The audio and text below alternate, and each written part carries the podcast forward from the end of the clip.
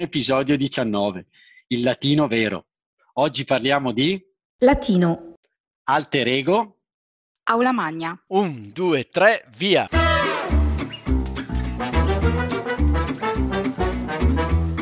Benvenuti all'Italiano Vero, il podcast che ti insegna a parlare come un vero italiano. In studio Massimo, detto Cubo, da Bergamo. Paolo da Milano. Con noi in studio sempre ospiti mai visti e che non vedrete mai. Ma come che non vedremo mai? Paolo, è un podcast. Ah già!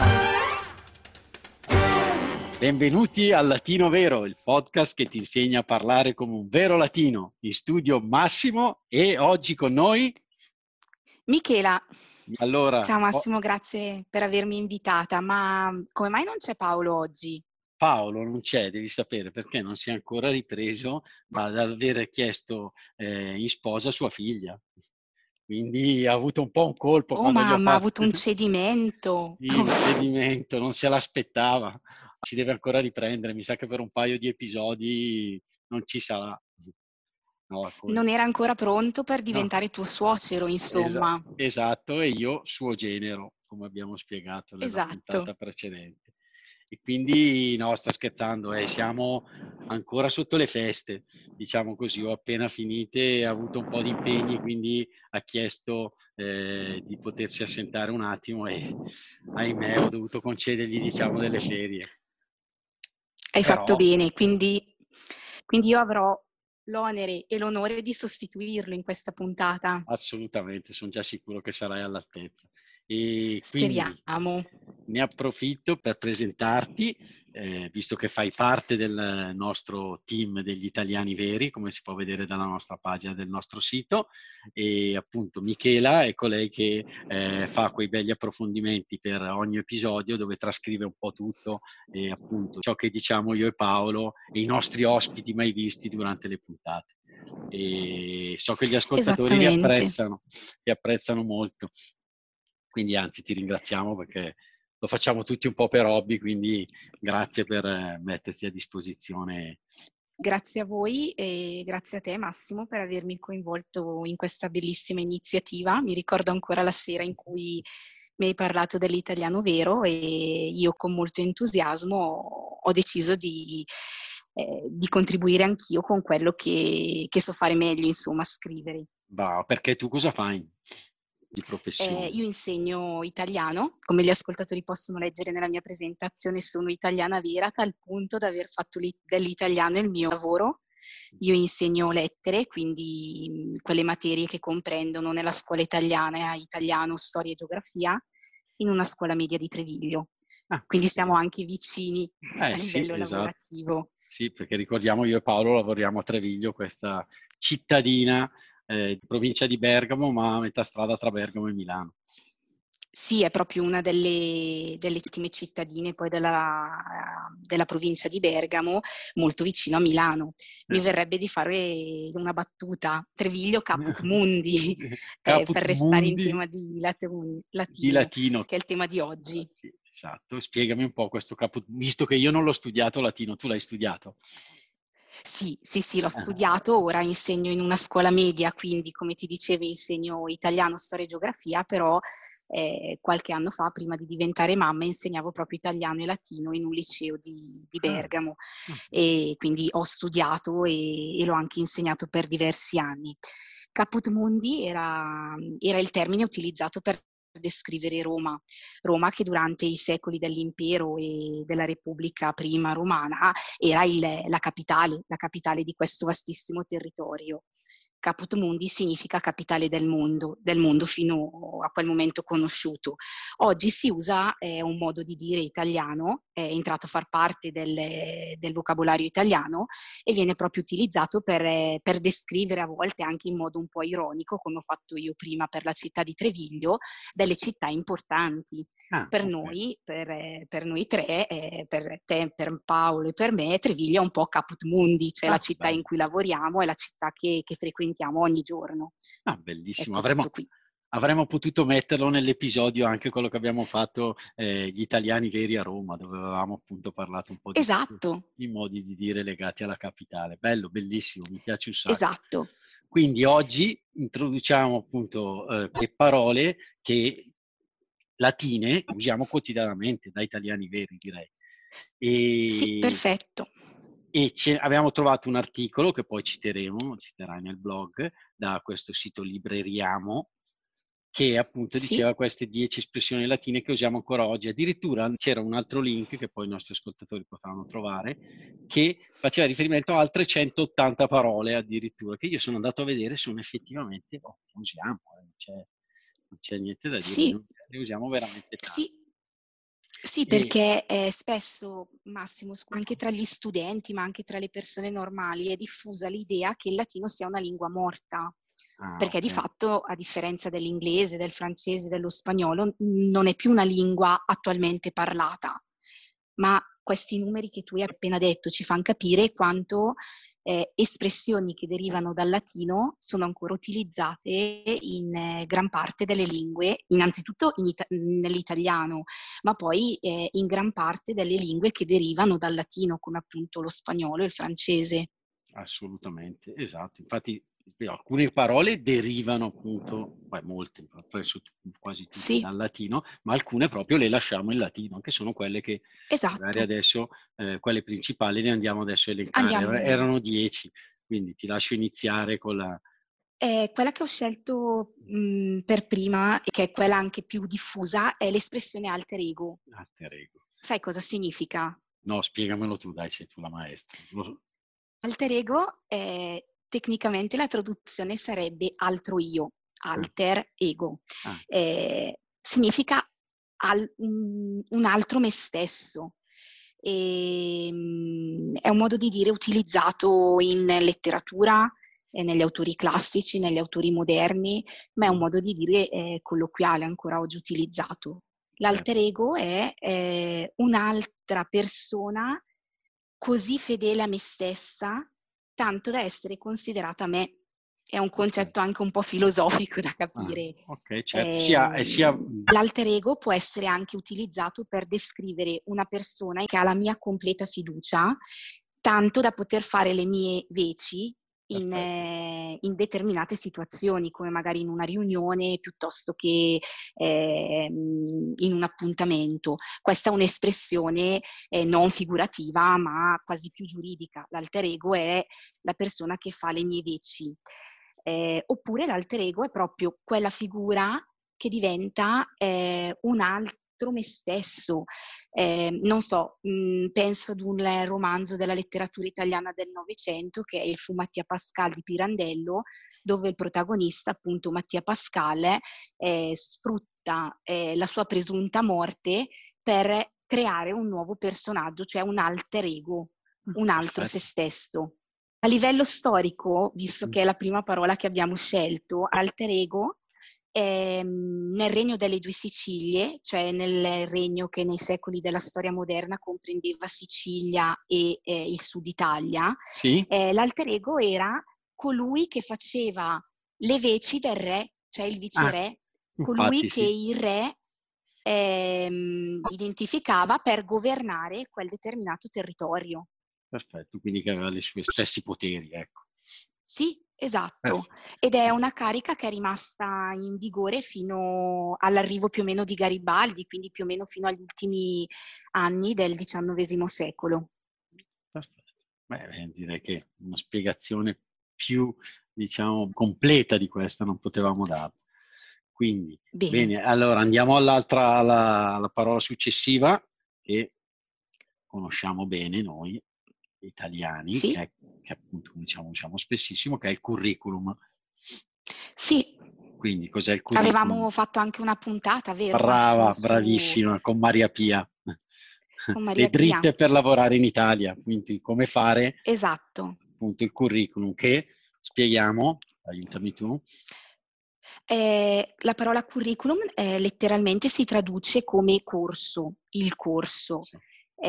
Associato al termine vitae, indica il corso della vita, o meglio è quel documento che, come appunto Maria Pia aveva aiutato bene i nostri ascoltatori a redigere, racchiude un po' gli studi e le attività svolte dal singolo individuo e che viene solitamente presentato nel momento in cui si sta cercando lavoro o ci si presenta ad un colloquio di lavoro. Perfetto.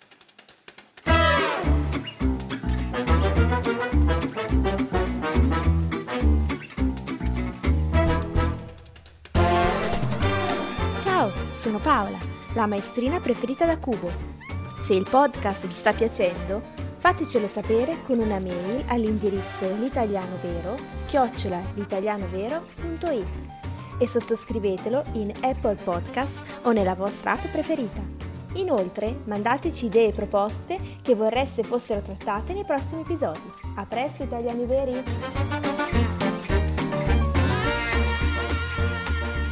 Questo è il curriculum vitae. In realtà, sempre in Italia e soprattutto nell'ambiente universitario, è anche diffuso il termine curriculum studi, il corso degli studi. Cioè quel documento che racchiude tutti gli studi, tutti gli esami che uno studente universitario ha sostenuto o deve sostenere entro l'anno accademico. Il plurale di curriculum, abbiamo un plurale, perché io dico hai presentato i curriculum, cioè, sono senza lavoro, hai cominciato a mandare in giro i curriculum, è corretto? Allora, qui la professoressa che c'è in me metterebbe una bella X rossa. Ah, ok, quindi al plurale non si dice curriculum, perché noi italiani veri, allora, lasciamelo dire, anche al plurale diciamo curriculum.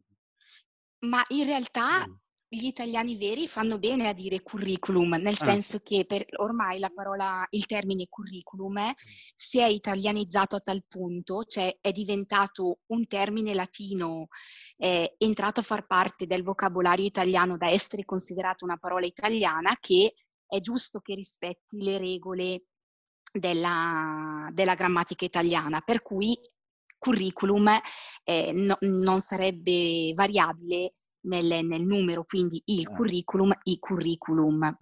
In realtà la grammatica latina direbbe esattamente l'opposto, perché il plurale latino di curriculum sarebbe curricula.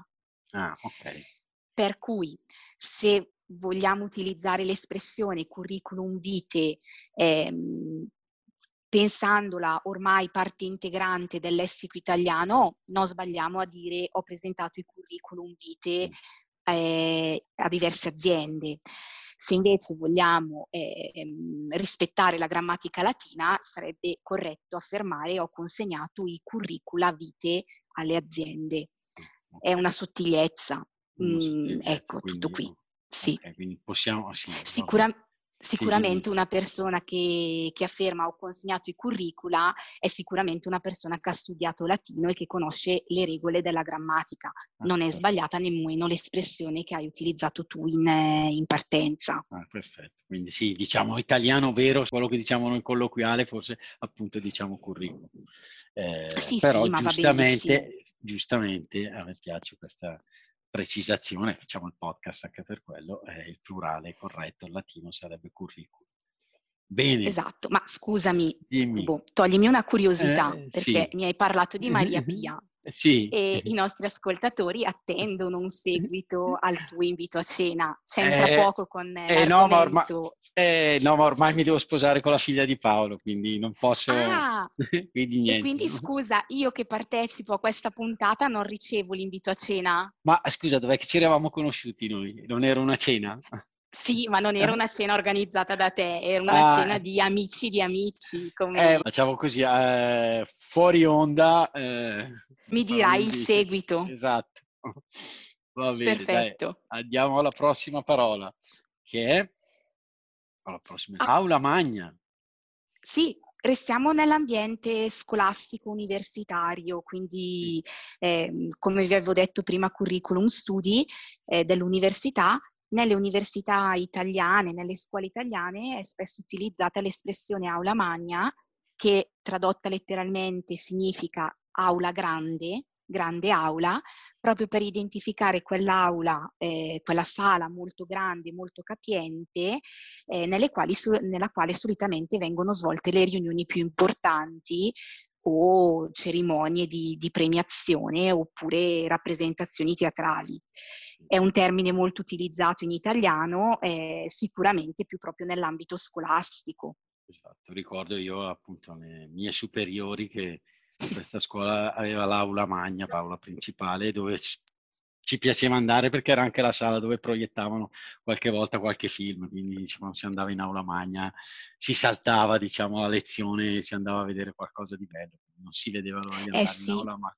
Oppure anche quando per gli studenti.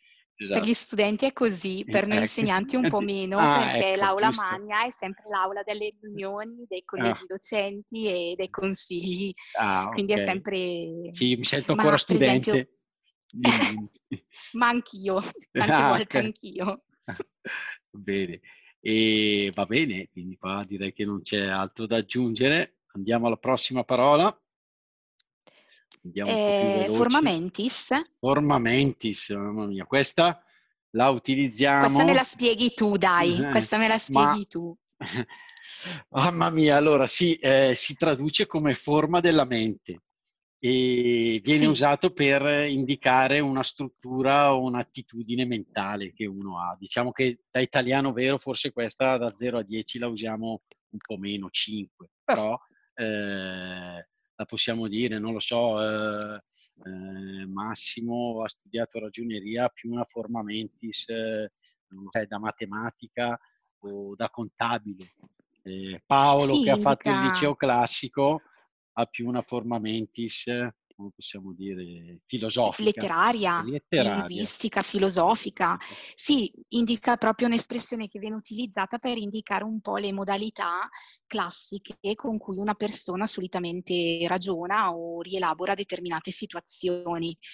E quindi tu avrai più una propensione per l'ambito matematico, numerico, logico e Paolo più per l'ambito letterario e linguistico. Formamentis significa proprio questo. Perfetto.